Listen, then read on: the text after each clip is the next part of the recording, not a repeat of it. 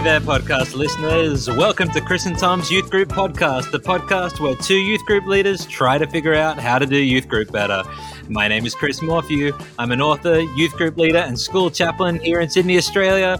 And as always, joining me from Melbourne is author, speaker, youth leader, and according to one of my youth, just Chris Morphew in a different font, Tom French. how you doing, Tom? I'm well, thank you, Chris. How are you? Um, I have never felt so deeply seen as when that comparison was made on Friday night. That was very good. I liked that. I I feel like she looked deep within both of our souls and went, "Yep, same one twice." By the way, happy Um, birthday, Tom! oh, um, thank you. Thank you very much. Almost Happy let the you too. episode get away with us without um marking a significant occasion, but it is Yeah. Our 29th podcast birthday. We're going to have a crisis next one when we hit 30. Oh my goodness, aren't we? What is the um? How long have podcasts been a medium? Because I feel like we've we've almost um, had more birthdays than there have been years of the existence of podcasting Oh, as I a form of communication. My friend and I made a podcast uh, back in the day, which was, I think, the year 2000 and I'm going to say four or five. What was it a- called? Because I feel like I listened to it. Uh, Was it like you and Howie Howie? Yeah, Howie and Tom's podcast or something like that. It was dumb. And if anyone could find any of the episodes now, I would probably lose my job. So I'm pleased that they're not on the internet, as far as Yeah. I know. Yeah, I fear for this generation who just have everything up on the internet because I sure am glad that that is not what happened to me.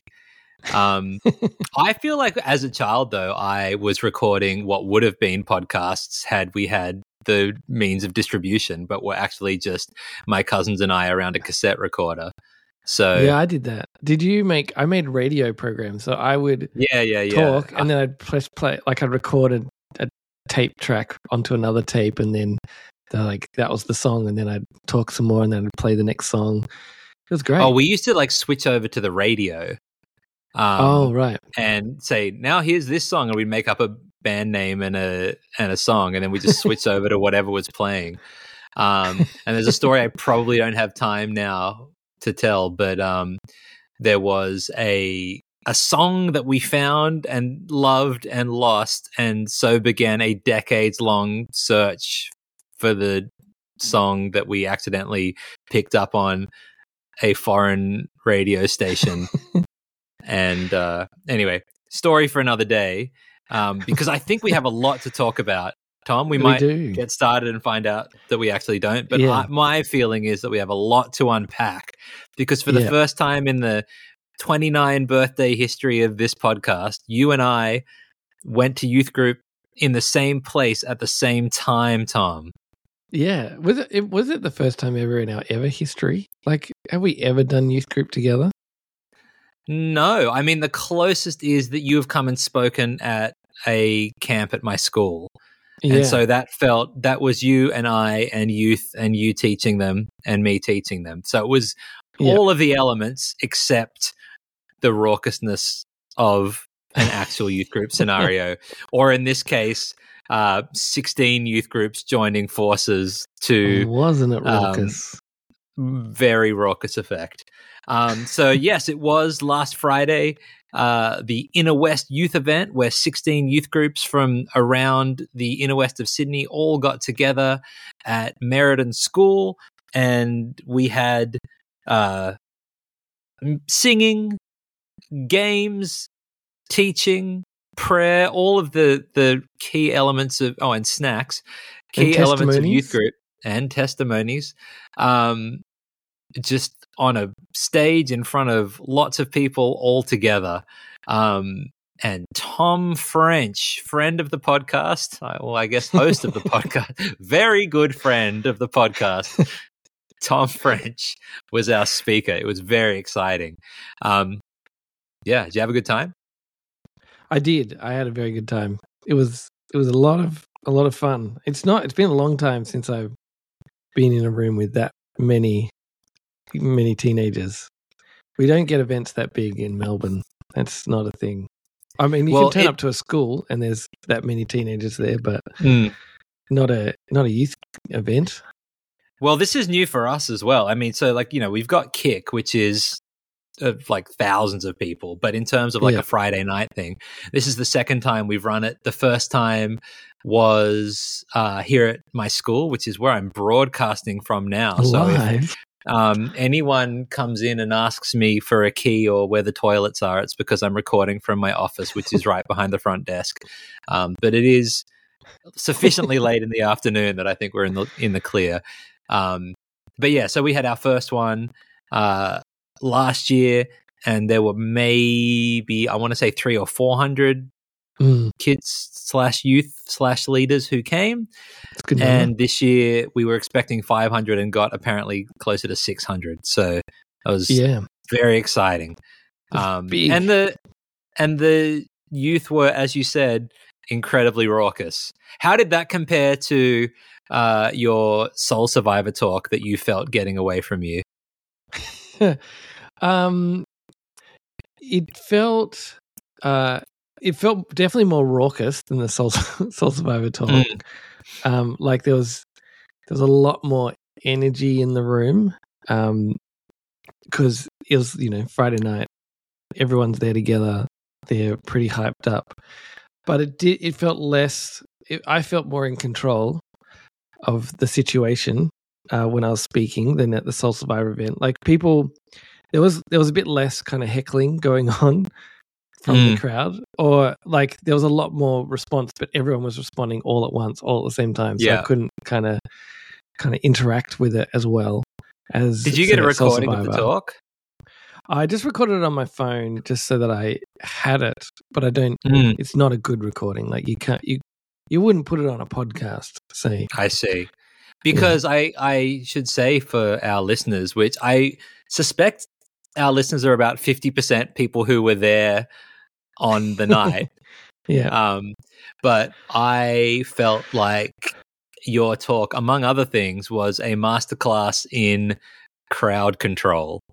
Um, just the little things that I noticed you doing, you know, when because you have an ability that few speakers that I am aware of have, which is the the ability to pivot from a completely like insane anecdote that has the audience in like hysterics and cheers and giggles and all talking to each other and then make this hairpin bend and make a really serious point and have the audience hang in there with you on on both of those things. Like that tonal shift is really hard to master and i think you do it really well. Um and and part of it i think is just like knowing when to pause you know? And Yeah. there were times where i could see you visibly going i'm just going to give everyone a moment to realize that it's time to settle down so that i can make the point that all of that um insanity was in aid of. So uh, yeah, there's- that was great there's a bit of a bit of standing around, kind trying to feel what's what's going on in the in the the group, so that you there's there's like this magic point. I don't. I, it's instinct. I think more than like.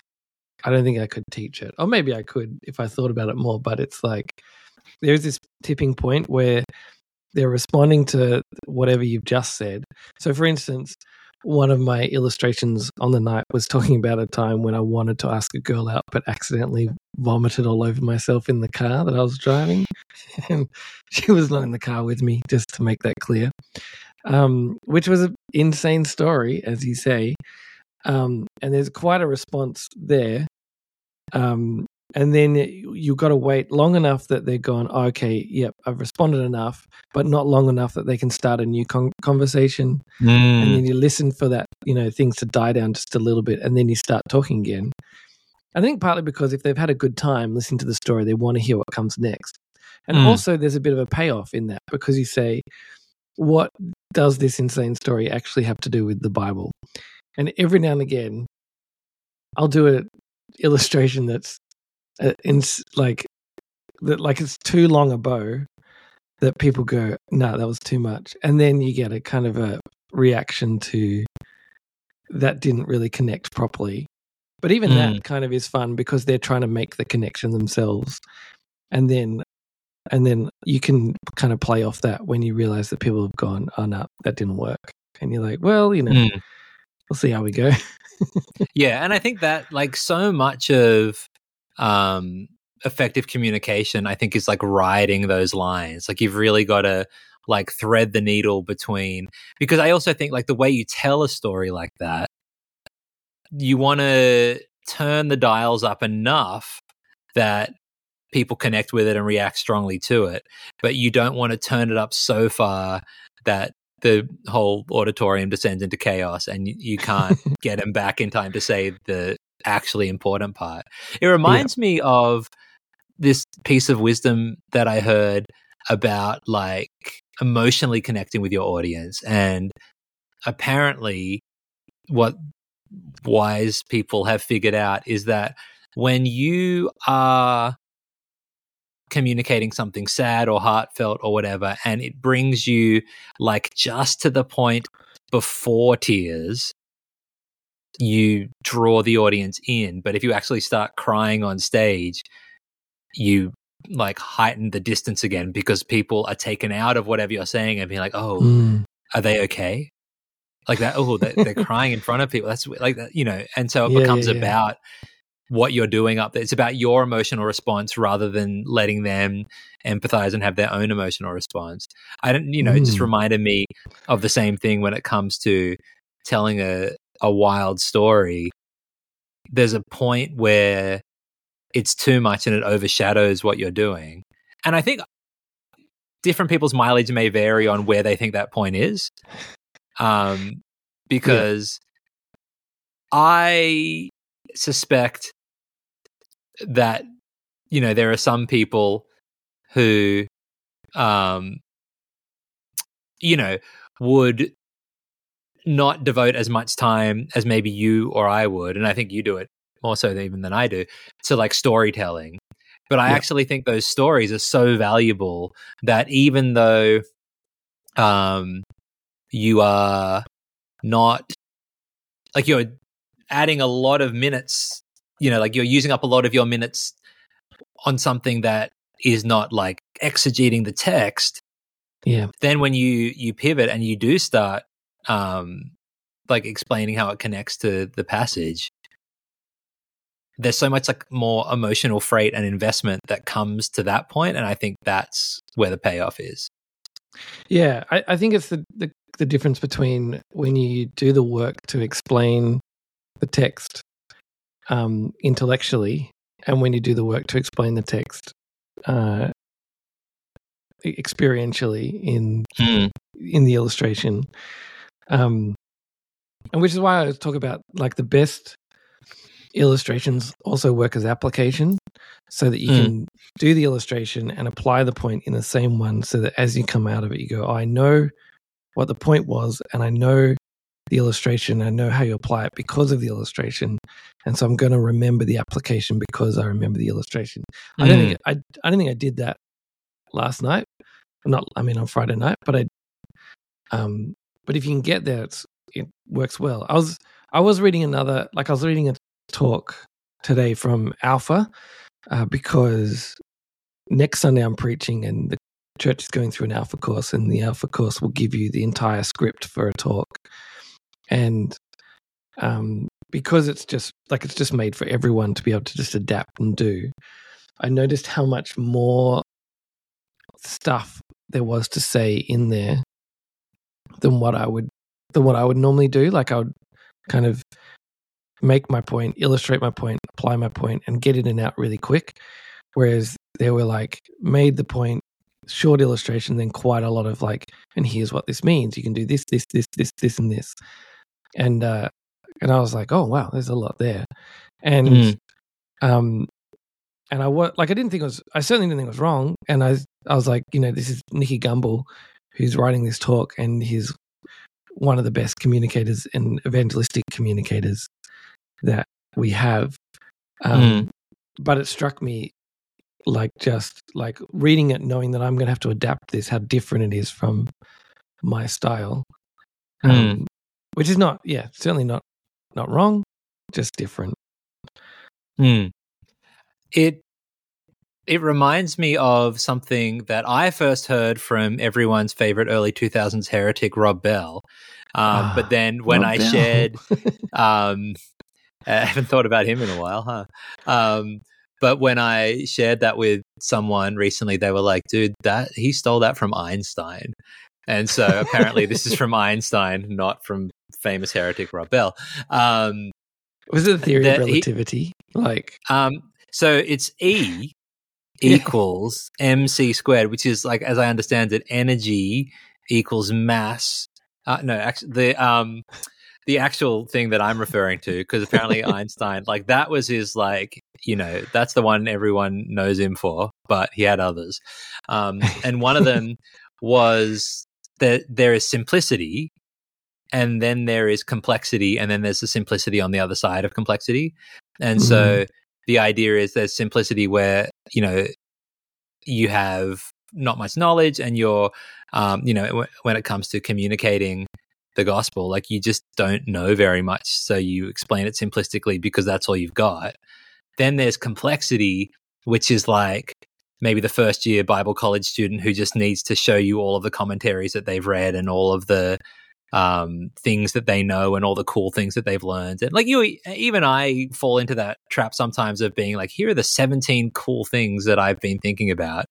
But I think what, what really effective communicators do is reach that point of the simplicity on the other side of complexity where the, the simplicity, it's simple, but it's not simplistic anymore. It like somehow um, picks up and includes all of that complexity and then distills it down into this form that is digestible and simple and sticks with you. Um, I think that not heaps of people seem to know who he is, but Jeff Manion, have you heard of Jeff Yeah, Manion? yeah. He was like the minister at Ada Bible Church. I think he is like phenomenal at this. Like you're listening to one of his talks and you're like, this is like so simple. There's not much to it. And then you get to the end of it and you're like, oh my goodness.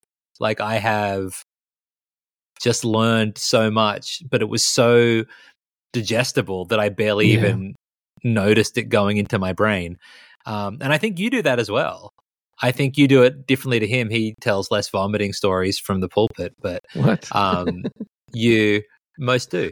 Um, but you, yeah, have this really great capacity to.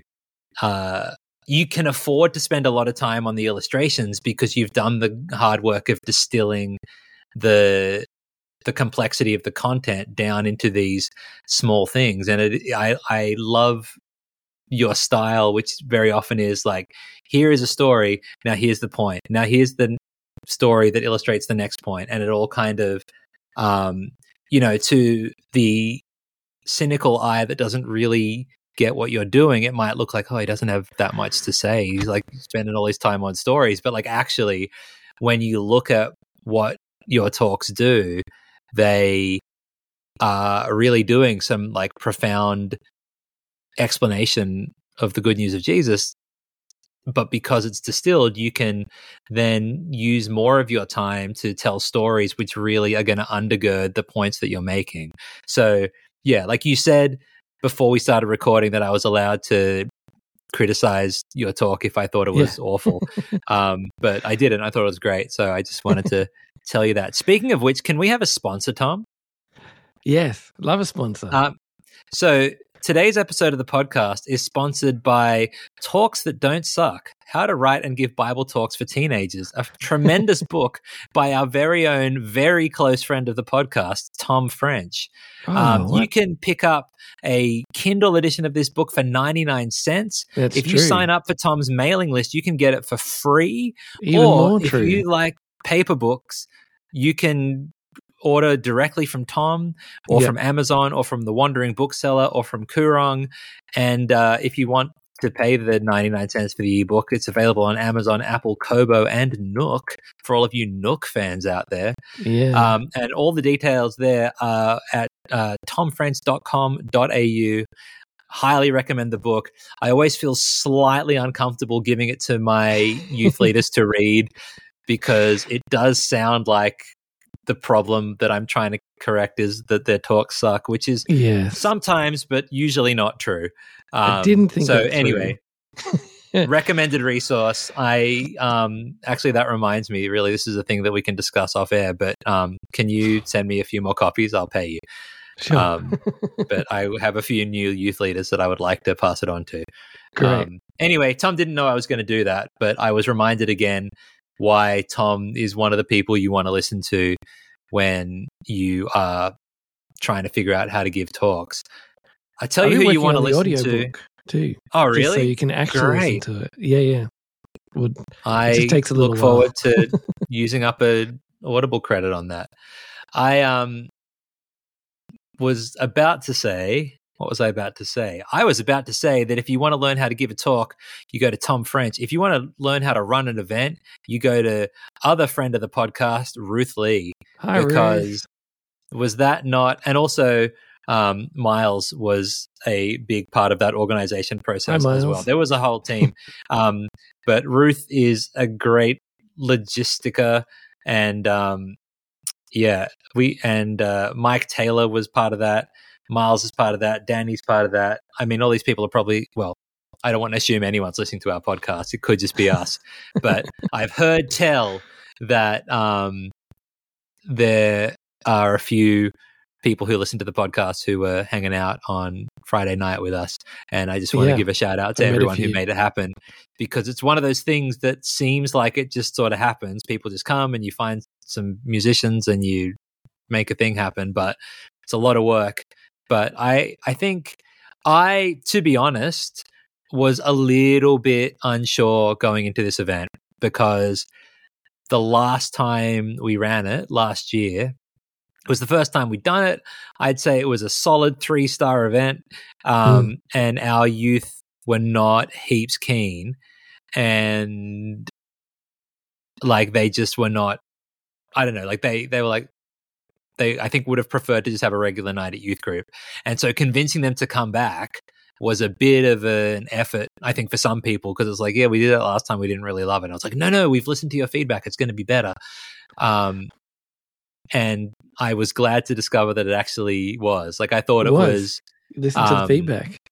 Yeah, it was a a really solid event. I think there's still, you know, there's always stuff that you could do better next time, and so hopefully we'll do it again next time, and it'll be even better. But I don't like this year. I had to give a bit of a push to get our youth excited for it. It felt like, um, but next year I think it'll be an easy sell because of the way that it went this year.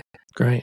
Um, I I felt like as an event, it was like like it just kind of moved really well, like quite quickly through the through the program. So there wasn't like there wasn't a lot of Hmm. dead time, and everything kind of served served its purpose well. Like hearing from um, the MCs who kind of set us up for the night, and then we had I think we had songs. No, we had a game, and then we had songs, and then we had a um, a youth testimony, and the youth testimony, which I like, I really loved listening to that because uh, young woman who shared, she said, like, I was like, oh, I don't think I need to talk now. Like, hearing from young people and hearing them talk about Mm. the gospel and hearing, and sometimes my worry with youth testimonies is uh, not not like they're a bad thing, but like it worries me because you get the youth up and then you don't know exactly what they're going to say. And sometimes they say stuff where you're like, I'm not sure if you actually articulated the gospel there, but uh, but this uh, this to be fair though, that's she- true with a lot of adults that you put up on stages too. That's true so, as well, yeah. You know, Um, but so, I think sometimes we, you know, with with adults, we like we just pick the ones we know are like, oh, you're you're pretty safe. Off you go. Yeah. yeah. Um, but it's often like one of the first times young people get on stage, so you don't know Mm. what's going to happen, which is the fun of youth ministry. Um, but but she did a great job, and like really clearly articulated what her life was like um, before she met Jesus, and in a really relatable way, not like she just kind Mm. of ticked the boxes of the testimony, um, what it means to find Jesus, how he makes an actual difference in in your life. Um, yeah, I was super impressed with that. And then we got to got to have a talk and sing a bit more, and some young people responded. That was nice. Mm. The the music was fantastic. Um, the the crew from uh, Barney's Broadway just smashed it. It was really good. One of um, our newly arrived year six youth turned to me after the first song and was like, Chris, that was so cool. and so she has limited church experience, but like her church experience would not have been that, I don't think. And so, anyway, we won her over in the first five minutes. yeah, and that's the, Um, like the great thing about events like that is that you get to like you have these moments where the song, like the music, is really well done. Often, ideally, and just singing with six hundred other other young people, Mm. and everyone's getting into it. It's it it feels great, and it is like it's an emotional experience. Um, but that's not necessarily wrong because we Mm. want people to be like emotionally engaged when they're Mm. singing to Jesus, Mm. um, especially with His people. Like that's that's a good thing to do. It was interesting. We were sitting up kind of towards the back, and behind us, there was this little crew of teenage boys who just were there to like make trouble. Um, like I genuinely a couple of times I was like, why are you here? Like someone's clearly dragged you along or whatever. And so like when people started singing, they like the first slide of the first lyrics came up and they um just like belted them out deliberately at the wrong time and out of key, like kind of mocking the whole thing.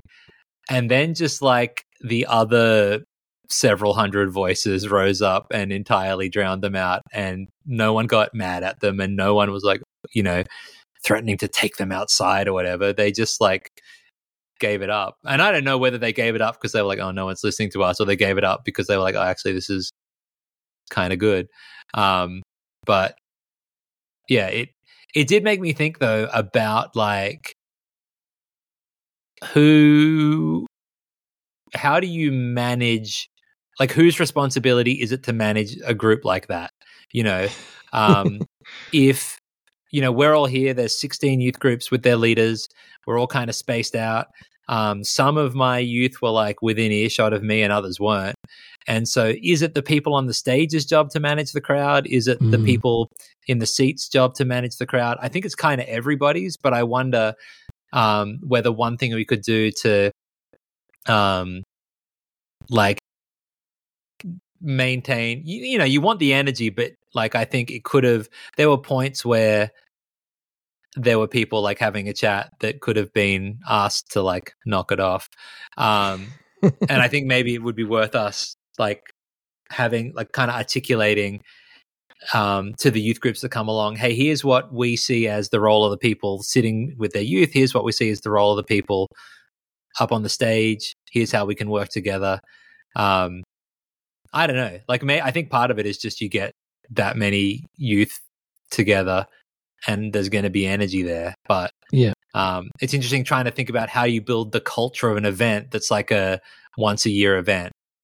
Um, you know it, it, which is a different set of challenges to building the culture of a youth group Yeah, where and you every know the group- people and you're face to face um, every youth group will then will has like a different appetite for or a different level of um, tolerance for young people talking during the middle of things and um yeah like i know that i'll be in events where i'll be like oh man someone should tell that tell those youth to be quiet i wouldn't Yeah. do it i'm not going to tell another youth group's youth to be to, to stop Mm. it unless unless i was like really sure that you know nothing was going to happen and needed to be said or they're involved engaging with my youth group um but because there's all these different cultures um what's totally fine for one youth group is Mm. totally not fine for another youth group it's like when you like families get together and like why is their kids allowed to do that we're not Mm. Mhm. um but yeah so maybe like having like clear yeah that clear communication about here's what's expected um is is probably helpful but also like for youth the people running the youth group to communicate that with the youth leaders before the event themselves like say we're going to go in and uh, it'd be great if we could all make sure we're sitting near our youth or around our youth, so that Mm. they're they're all within earshot of one of us leaders, so that we can look look after them. Yeah, and look, I'd rather have the big energy than the falling asleep in the chairs energy. Yeah, Um, and it was just a lot of it was like people happy to see each other and happy to be hanging out with each other. And there was a lot of what is really like nice to have at those events, which is like, oh, you go to one of these too? I know you from school. I know you from like soccer or whatever. Like there was a Mm. lot of um, people recognizing each other from way across the room, which is a nice vibe as well. And it just it, it was so fantastic to be a part of something that truly was this like great collaboration from a whole bunch of different churches and like across denominations and across kind of different um you know who all had probably slightly different ways of doing things but came to the table and and agreed on a way to do this um and i think it was great for the youth even you know youth in the city who do have like so many resources and so many things available to them to get into a room of that many people and go oh actually there's a lot of us. Like maybe we're not crazy. And i think that's like a huge part of the value of Yeah. something like this is that it's just like huh. It's not just us and our crew um did you have any i have one other thing from the night that i am keen to pick your brain about Yeah. um but did you have anything else i'm just noticing that we are um up to minute number 32 of our 15 minute podcast so um, Uh, uh, no, I mean, I, I think just the the way what I was impressed with was- was just the way that everybody worked together. Everyone who was leading it worked together. Like Mhm. I couldn't tell who was really from what church or who was running the thing. Really, I mean, Mm. Ruth clearly was uh, the go-to woman, or and Miles kind of interacted with me a bit at that same Mhm. level. But in terms of like actually just getting th- stuff done, everyone was Mm. doing stuff, and um, it was just really nice to see. I enjoyed it. Yeah, it was definitely Ruth and Miles who were like keeping the ball rolling along, but then there were like a dozen or two dozen like other people who were all doing their bits. Mm. And yeah, it it's great to see that kind of collaboration happening so smoothly and so well even after only having done it one time before this. So Yeah. Yeah, like if this is how it runs and this is, you know, the vibe on the second attempt, like it's exciting to think about what it could become. Yeah, yeah. You have to Um, get get people who are even further theologically afield from each other than just Baptists, Presbyterians, and Anglicans, and see how far you can push it. That's pretty broad, Tom. I don't know, you know. I don't know if Anglicans are allowed to hang out with anyone beyond that. I mean, even Anglicans and Baptists hanging out together is a little bit, you know, that'd raise a few eyebrows. Someone did tell me Um, there might be a punch up over um, infant baptism and believer baptism, which I like. I did see one or two Is that why you cut big that out punch your ups, talk? and uh, yeah, I got very, very uh, opinionated and aggressive about Mm. my views on baptism. Mm, that's helpful. that's, yeah. that's a good thing to do. Um, Youth, they youth, no, they love that. like you know getting granular on into denominational disputes yeah, big hit with the upcoming generation they love it. especially those ones who aren't Christians. They're like, I do want to be Mm. part of this. oh they, it's like arguing like on the internet but in real life can't wait to join up um in all seriousness though like i'm excited to kind of look at how like who else we can bring in you know who Yeah. else we can um, invite along because i think last year was well we'll just have a few of us and we'll kind of run a pilot and see how it works. And this year we're like oh no let's just invite everybody. Um, but i think yeah there are other people who just weren't whose youth groups weren't like friends of friends of ours who i think would really benefit from something like this. So hopefully we can keep on expanding. Keep Um, going. my last thing Yeah, that I wanted to talk to you about, um, and you know, I kind of flagged this last episode was the uh, the kind of altar call Yes. moment. and I'm keen to hear your thoughts on um, that kind of stuff in general, and also what you thought of the way that that ended up happening on Friday night. Yeah, so I I, I suspect we're going to disagree on this one at least. So that will that'll make it very fun in the podcast. So I I'm quite happy to do a, an altar call where there's some kind of physical response and Mhm. um so what I would normally do when I do if I get to choose any way to do it then I will say um I'm, at the beginning I tell people I'm going to tell them the gospel and I want them to think about it and then at the end I say I say what does this mean if you're a Christian? And then I say what does this mean if you're not a Christian? You need to become a Christian. And then I say I'm going to say a prayer and I want you to pray this with me. Then I run through the prayer so that people hear the prayer before they say the prayer so that they're not you know like it would just be a little bit you know you, you don't want to trick people into things. As much as mm. possible you you make that clear what's going to happen. And then i pray the prayer and then and then what i do is i tell people to keep their eyes closed and I, and i ask them to put their hand up to say they've said the prayer and that is normally a sign like partly for them to make some kind of physical response Mm. um, and it's an opportunity for the youth leaders to have a look.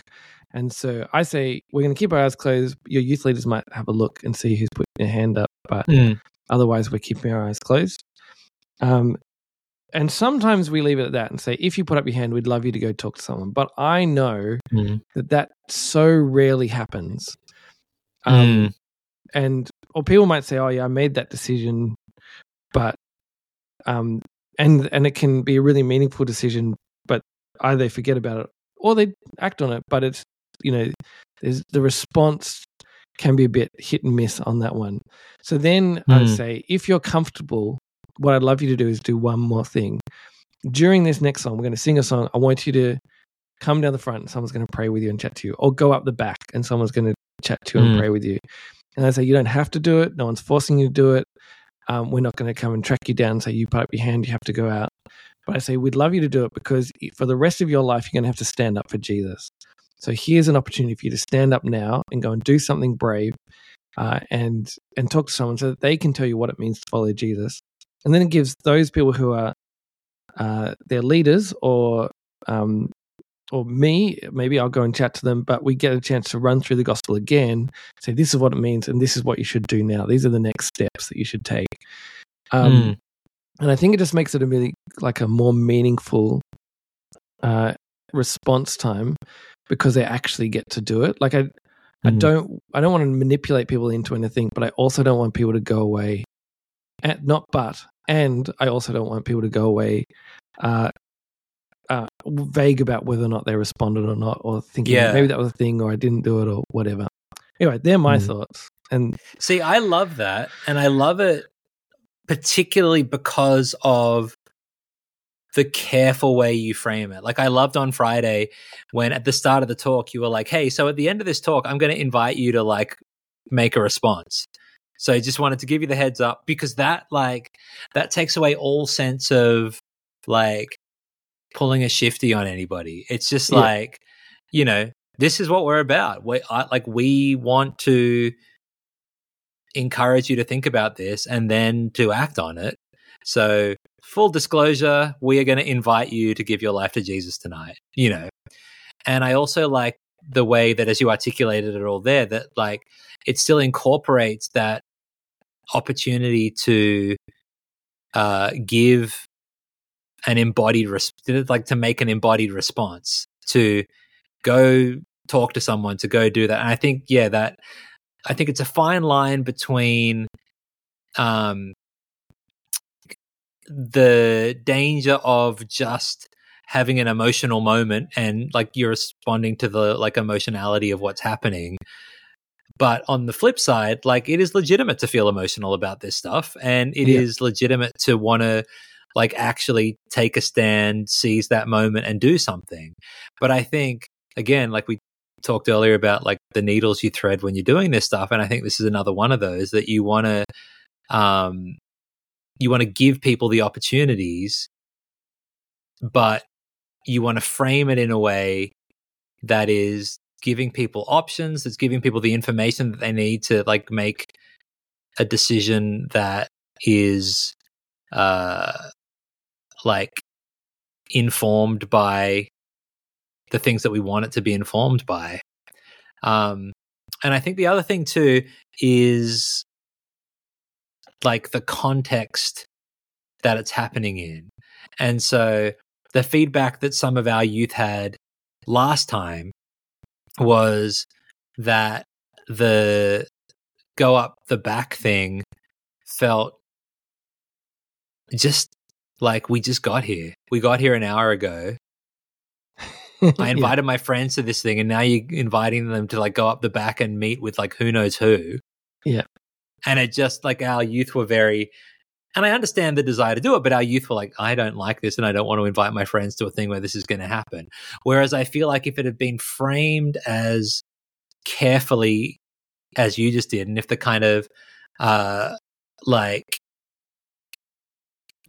uh, kind of signals and signs that you'd given them along the way the kind of like oh this is what's going to happen. And you know if it had just been a bit more clearly and thoughtfully articulated i think this stuff is all in the nuance. Like whether it is a great idea or a terrible idea is not in like if you do it but how you do it. Yeah. Yeah yeah i think um what we did on friday night we had you could go up the back to respond and you could ask questions but you could also fill out a card. Um, and there are a few different options that you had on the card. And then one of the things that one of the issues I think we had was that there were less cards than available than this than well I think there were, there were less more, cards than more people showed people. up than we thought. Yeah. Yes, uh, which is a great problem to have. But it meant that when I was there talking, I said, "Here's how to fill up your card." Also, pass your cards around if you're a leader and you got a spare one. Also, you can leave. And it was a little kind of less focused than uh, mm. than it could have been. And I probably, if I'd thought about it a bit more, I probably could have figured out how to frame it a bit better so that it was mm. more focused. Um, and yeah, but I think if I if I could have redone it, I would push for one or the other. That we do the cards mm. or we go up the back, but we don't do both. Yeah. And How then, do you feel about cards? Um, I, I think they're like they're good in that they're like they're like a low, um, there's low confrontation in a card. Like you can sit mm. there and fill it out, and if you don't want to go and talk to a strange person, which I fully understand, um, then filling out a card is great. And then someone has to follow you up rather than you have to follow them up. Like you don't have to go and talk to a leader. The leader can't mm. come and talk to you. Um, and so, in terms of removing the friction between what you want to do and uh, what decision you want to make or you have made, and having someone help you along the way, they're really good for that. Um, but the I think sometimes the, the downside is that you don't know if people are going to follow them up, um, or you don't like sometimes the cards like it can be because there's a gap between when the card gets filled out and when it gets passed on to the leader and then when the leader figures out how to follow them up or when to follow them up. Um, mm. like that gap can be a bit too big or it might never get bridged. Um, so i feel like that's one of the danger of card one of the dangers of cards. Um, if you particularly if you don't have uh, youth uh, a youth ministry that's really good at that kind of follow up um, yeah, mm. they're, they're, my thoughts. They, they also feel kind of clinical to me. Like, especially, you know, if you're someone who has made some kind of response, and it's like, if you have made the most profound and life changing decision of your entire existence, the thing that is going to shift the face of your eternity once and for all, tick box C. You know, it just is a bit and I get it. Like it's it's information gathering. It it comes from a place of like wanting to, uh, you know, give, especially at a big event like that, give the people on the ground week to week information that's going to be helpful to them. But I just, I don't know. I don't think there's any perfect system because I think like that, like systems are by their nature imperfect. You know, yeah. the the actual best thing is like making things as deeply relational as possible and having people, you know, having mentors and people around all of our youth who are going to be able to, um, you know, like not have to see this thing on a card because people are in dialogue, but that's a very idealistic view. And so, what Yeah. do you do pragmatically? I don't know. Like, I think I have mixed feelings about. I have strong negative feelings about like go up the back stuff that's done poorly. I have strong positive feelings about go up the back stuff that's done well, and I have medium to large feelings about all of that murky space in the middle. So, um, I think I we think split the difference in a way on Friday that was like helpful, but like with all the caveats that you said. Yeah, I think if I had to become a Christian today in an event like that, I would choose a card over going down the front or up the back, um, because of my personality. Um, but uh, yeah, I think I say that knowing that, um, well, that's I assuming that I'm gonna someone's actually gonna come follow me up. But if I fill Mm. out a card and I was going to become a Christian, I filled out a card no one followed me up, I might be like, oh well, maybe that's not a thing. Yeah. Um, Yeah. Whereas I, you know, for all of my wariness about the potential for emotional manipulation or whatever, I would 100% want to go up the back and, you know, have the, you know, the music and the, um, the prayer and the tears and the emotional thing. Cause, Yeah. you know, despite the fact that on the surface we are just the same person in two different typefaces, um, Yeah. we are actually quite different in the the like engines on the inside. So anyway, um any further thoughts as we round the corner on uh 45 minutes? no, just what what a pleasure it is to hang out with a bunch of young people and switched on Mm. youth leaders and to get to talk Yeah. about Jesus and everyone to be there uh, to help young people know Jesus better. That's a real privilege. The thing that I I went away from at the end of it was, man, I wish there was more time for like mingling.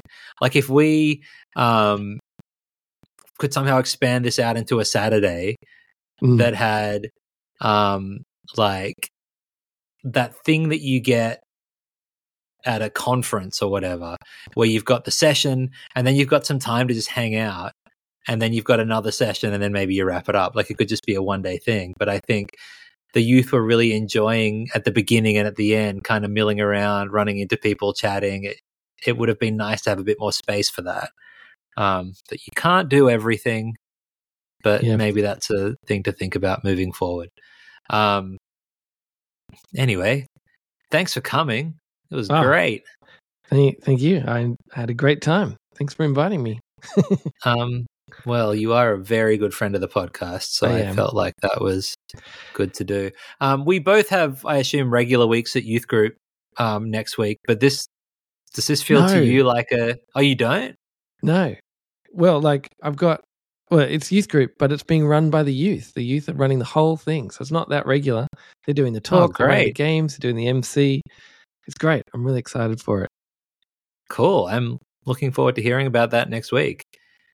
Um, we have crime scene investigation night, which is another one where the broad theme seemed good. Um, and now we have to figure out what it is. So we'll see. Um, but look, we can talk about all that next week. know what you Any You need What do we stacks need? of cash. Stacks of Oh, cash. look at it. Look at that. Look at those Benjamins, um, listeners. I know this is a uh, an audio medium, but Thomas just waved around a large stack of fake American currency. wow, thirty thousand isn't that much. Well, that's yeah, that's ten thousand. Here's thirty thousand. You ready? Yeah, It's not that much, but yeah, it's like a handful of bills, thirty thousand dollars. not a duffel bag full of bills. That's no, still pretty That though. duffel bag's not going to be. It's going to be a brown paper bag rather than Mm. a duffel bag. It'll be like a Hmm. like a bribery bribery at the RSL rather than a you know big drug bust kind of thing. Yeah. So, well, anyway, yeah, I I don't know what crime scene investigation night is going to be, but one thing I do know is that I impulse bought some crime scene tape and a police officer costume. so whatever happens, it's going to include that. Um. Anyway, do you know what would be good to do at some point oh. as, as, a holiday special? Yeah, and then right. yeah, we're done because it is. This is I, this is our longest one, and we don't even have a guest. Um, uh, to get like Miles and Ruth and co, like some of the people who organized the event, and kind of chat with them mm. about, you know, what they thought was great, what they thought was like areas for improvement, how it all works. Like I think it, it, what we're doing, even though we're still kind of fumbling our way through, I think is like the beginnings of a really great model. And I think that for people listening from further afield than the inner west of Sydney, um, could be useful. Maybe another holiday special. Oh, I love it. I love it. Do it. All right. Um, is it time for some music, Tom? It's uh, all ready to go. You should be hearing it. Great. Now. Oh, well, thank you for listening to Chris and Tom's Youth Group podcast. If you have anything to share with us, you can email us at Chris and Tom's Youth Group podcast at gmail.com. Um, or you can go to tomfrench.com.au to buy that book or his many others. Or yeah, go to chrismorphew.com because there's books there too. That's true. Yeah, there is. Nailed it again.